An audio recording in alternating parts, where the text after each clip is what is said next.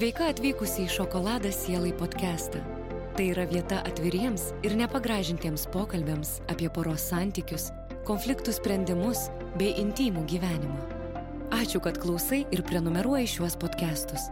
Dar daugiau vertingų paslapčių apie santykius rasi mūsų svetainėje šokoladasielai.lt. Sveika. Dabar tas tarpas, kai tu Ar sukramtai uogą? Sukramčiau. Gerai, laba diena. Aš laukiu, kol urta baigs sukramtyti uogą. mhm. Šiandien pasikviečiau Mindaugą tokiam pokalbį, kuriam jis yra visiškai nepasiruošęs ir jisai nežino, apie ką mes kalbėsim. Apie Aš- meilę, sakei. Jo, aš jam tik pasakiau temos pavadinimą ir jisai sako, o ką mes galim tą temą pasakyti. Ir mes pabandysim ekspromptu pasikalbėti ir, e, ir patyrinėti šitą sritį. Iš tikrųjų, tai visai nesenai aš gavau tikrai labai daug klausimų susijusių su santykiais, su meile, su seksu. Ir aš tikrai labai džiaugiuosi ir labai stebiuosi, kad kyla tokie faini klausimai. Nu, Ir jau ne pirmą kartą merginos rašo, kuris jūsų santykiuose myli labiau. Žinai. aha. Ir hm, aš tada pradėjau galvoti, iš tikrųjų, kuris myli labiau. Ir tada aš galvoju, šitas dalykas yra visiškas oras. Čia visiškai perspaustas reikalas, nes e, čia grinai toksai suromantintas reikalas, žinai, kaip knygos pavadinimas. Moteris, kuris mylė, kuri mylėjo per stipriai. Mm, koks geras pavadinimas. Arba ten e, vyras, kuris galėjo dėl, jo, nu- dėl jos numirti. Ir man, mane kartais kabina toks, žinot, aistra visą gyvenimą. Arba jinai jį mylėjo per stipriai. Kas praktiškai reiškia, kad jisai gerėjo pas kitas bobas, žinai. Ir, Mm.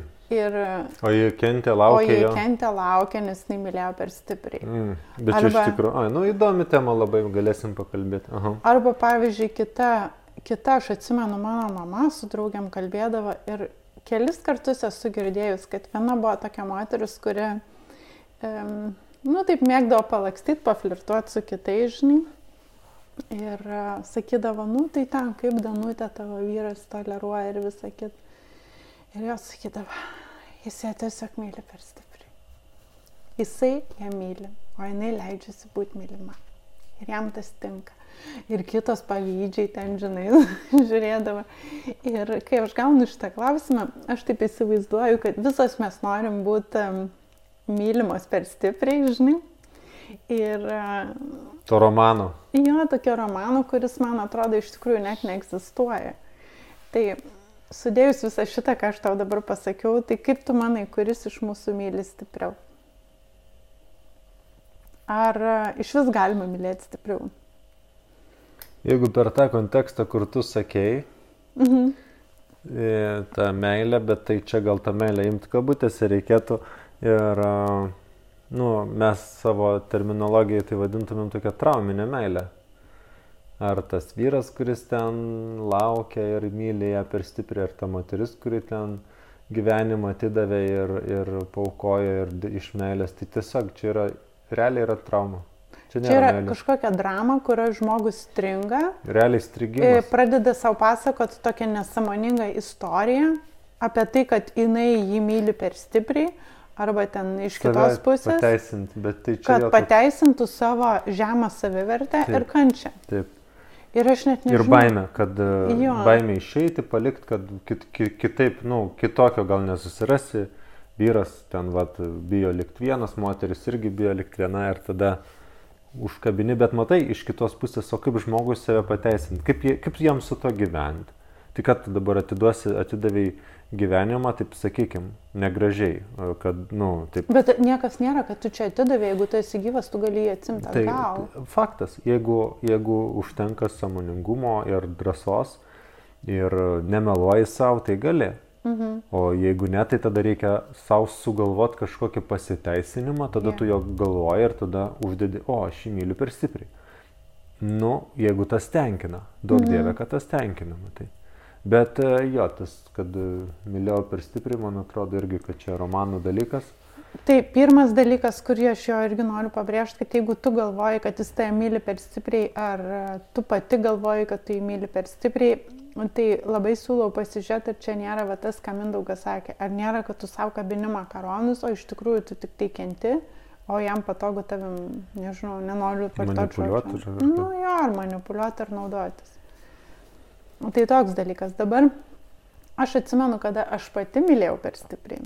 Tai kai mes susipažinom su Mindaugu, tai aš iš tikrųjų, man atrodė, kad aš jį myliu per stipriai. Jisai buvo toks, nu, sakykime, gana sveikas su savo meile.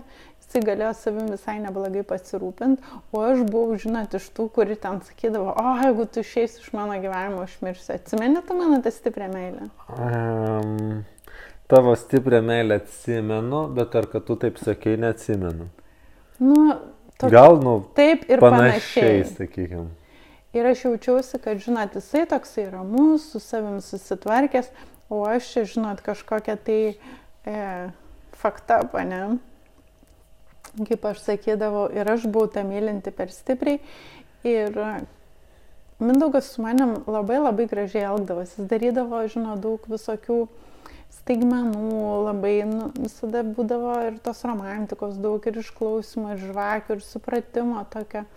Ir man atrodė, kad um, į šitą reikia kaip galima greičiau kabinti. Nes aš tiesiog negalvau, kad taip gali, kad tai gali tęstis ar dar kažkas. Tai va. Aš nežinau, ar tas buvo, kad kabintis. Čia buvo. Aš žinau, gal kad aš mylėjau per stipriai mindaugai. Tu man aiškiai. Ne, ne, bet e, man atrodo, galbūt labiau tu jautėsi neverta. Nu, Kaip ir ten buvo? neverta, bet aš e, kažkaip, va, kai sutikau Mindaugą, man visa kita nublanko gyvenime ir man atrodė, kad va čia tai...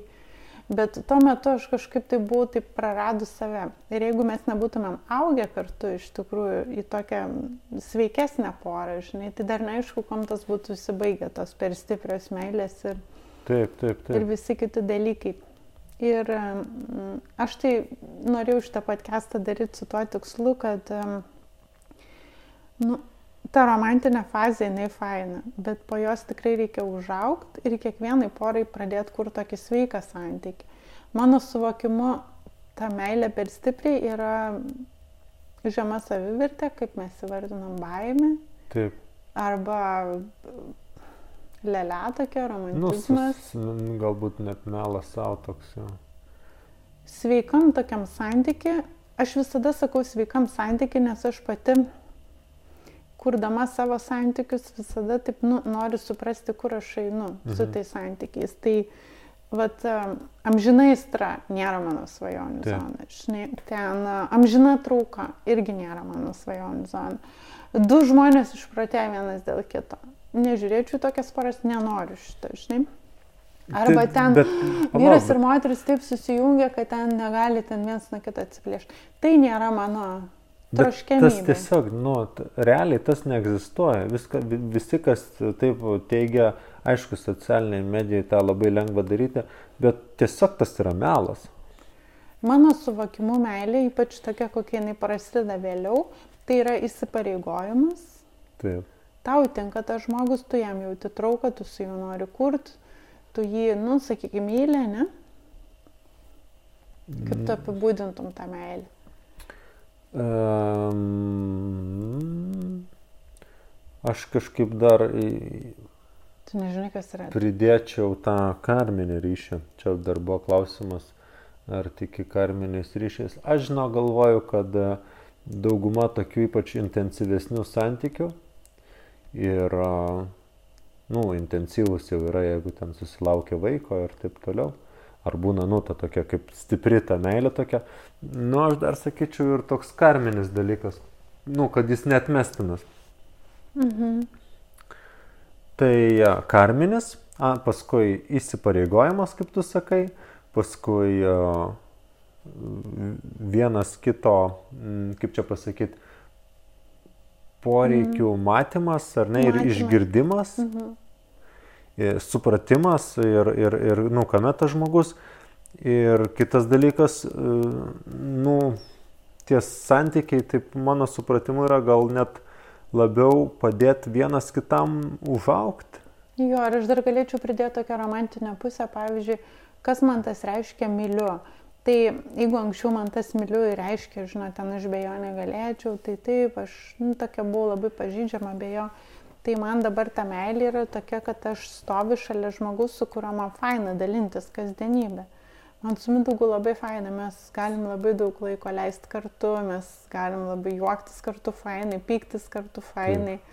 Su kuria faina, nu. Fainai būt, mums faina kurt kartu, mums Man patinka vakare prie jo prisiglaus, be proto patinka šitas.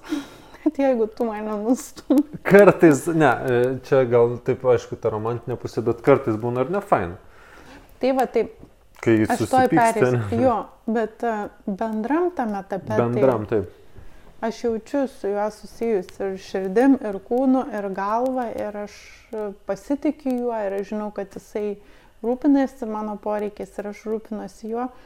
Ir dabar tada įžengiam į tą zoną, kas myli per stipriai. Tai man atrodo, kad um, tu mane myli per stipriai. Ne. man atrodo, kad čia eini tokiais etapais, ne? Būna, kad vieną dieną vienas myli labiau, ne? Tai tas myli labiau būtų atlaidesnis ir nesirauna. Ar kaip tu manai? O čia, pavyzdžiui, Mindaugas myli labiau. Aš ne du kartus bandžiau užvažiuoti. Kai mes vaikščiom, pane mane šilę, o jis apkabino, pabučiavo mane, pasakė, kokia aš graži ir man tą kelią uždarė. Taip. Bet aš vėliau vėl bandžiau. Taip. tai šiandien jis myli labiau. Taip, taip, taip etapais irgi čia tas toks, uh, aš sutinku.